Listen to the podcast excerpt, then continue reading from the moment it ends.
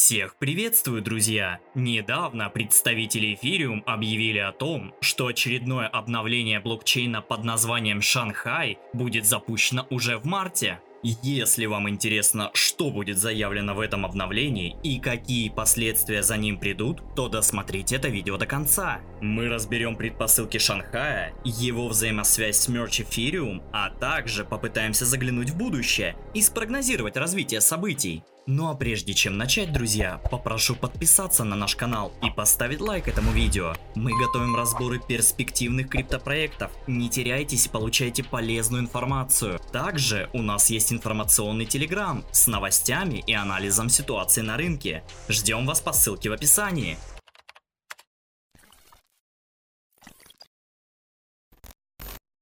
А теперь вернемся к эфириуму. Итак, давайте коротко вспомним происходящие события в мире эфира за последние полтора-два года.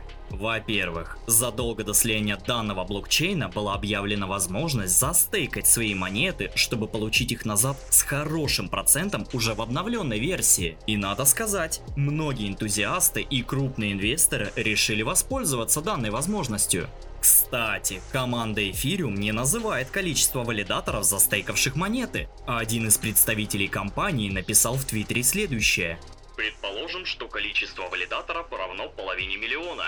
И рассказал о том, в каком порядке эти пользователи будут возвращать свои токены. Мы об этом поговорим чуть позже. Но в целом даже сложно сказать, откуда он взял такую цифру и насколько она близка к реальности. Однако мы знаем, что крупные валидаторы позволили клиентам совершать стейкинг уже через свои личные сервисы. Так поступали в основном централизованные биржи, в том числе всем известная Binance или, например, компания Lida. Известно, что в 2021 году самая популярная криптобиржа предлагала стейкать Ethereum 2.0 за 18% годовых, а уже к лету 2022 года ставка опустилась до 3-5%, потому что слияние эфириума стало совершенно очевидным. Я не думаю, что второй блокчейн мира может учитывать всех клиентов биржи, использующих такое предложение. Скорее всего, они видят Binance как одного крупного валидатора. Какую же тогда выгоду получали клиенты биржи за стейкинг эфириума 2.0? Сервисы вроде Binance не ограничивали своих клиентов в размере застейканной суммы, но предлагали меньший процент, чем получали сами. То есть создали более розничный вариант стейкинга, когда сами же накапливали Ethereum 2.0 по оптовым ценам от производителя. Конечно, можно допустить, что различные компании обмениваются информацией с командой Бутерина, и тогда действительно легко себе представить общее количество валидаторов, которое может достигать 500 тысяч. Но вот в сентябре произошло знаменитое слияние эфириум. Майнеры просто прокляли данный блокчейн и пожелали Виталику, скажем так, всего не самого хорошего. Однако ничего не случилось. Курс эфириум колебался вместе с другими криптовалютами все это время. И сейчас стоит примерно так же, как летом 22 года. На данный момент мы видим хороший растущий тренд, который вызван подъемом крипторынка и думаю отчасти тем, что майнеры не продают эфир каждый месяц, как делали это раньше. Также стоит обратить внимание, как мощно сжигали эфириум до 22 года, а затем объем сгораемых токенов сильно упал. Думаю, что это был такой способ борьбы с постоянным сливанием цены от торгующих майнеров. В теории можно предположить, что если команда захочет поднять цену на токен, она также может сжечь какое-то количество монет. В любом случае, этот инструмент всегда при них. Правда, захочет ли команда эфириума прибегать к нему так часто, как раньше, кто знает. И вот мы подходим к объявлению обновления под названием Шанхай. Коротко расскажу, что оно в себя включает. В первую очередь, возможность вывода монет из стейкинг эфириума 2.0, а во вторую алгоритм, регулирующий очередь этого вывода. И в общем-то все.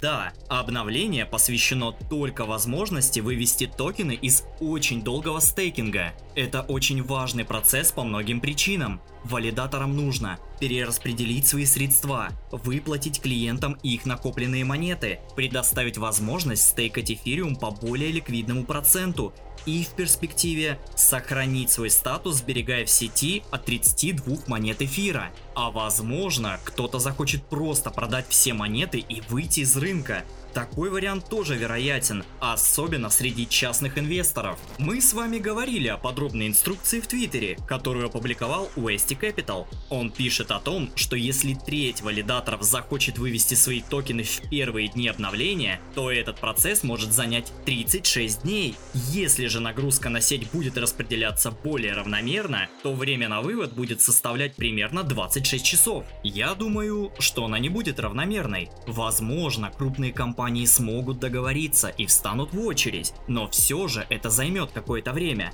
Рискну предположить, что на вывод эфириума может уйти весь март.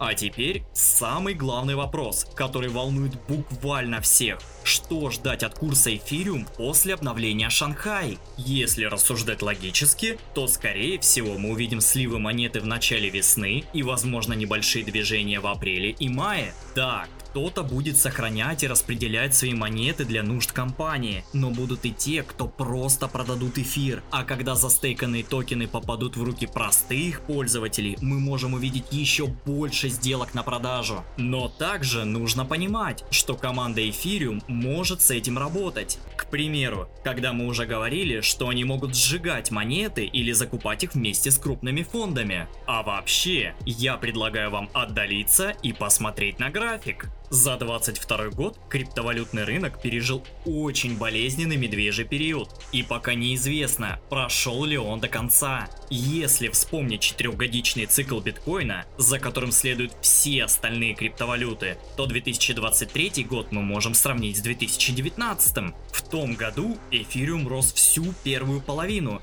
и падал всю вторую. Конечно, совсем не обязательно, что сегодня будет так же, но это вариант, который нужно учитывать. А еще не забываем, что сейчас все криптокомьюнити затаилось и ждет регулятора, который может ворваться в любой момент и сломать цикл, или как минимум уменьшить его волатильность. Как видите, факторов, влияющих на потенциальное движение монеты, очень много, и зависят они от разных людей, обстоятельств и событий. Сейчас на графике очевиден продолжительный восходящий тренд. Многие пользователи ждут коррекции, и на этом ожидании рост только продолжается, питаясь от шортовых позиций трейдеров.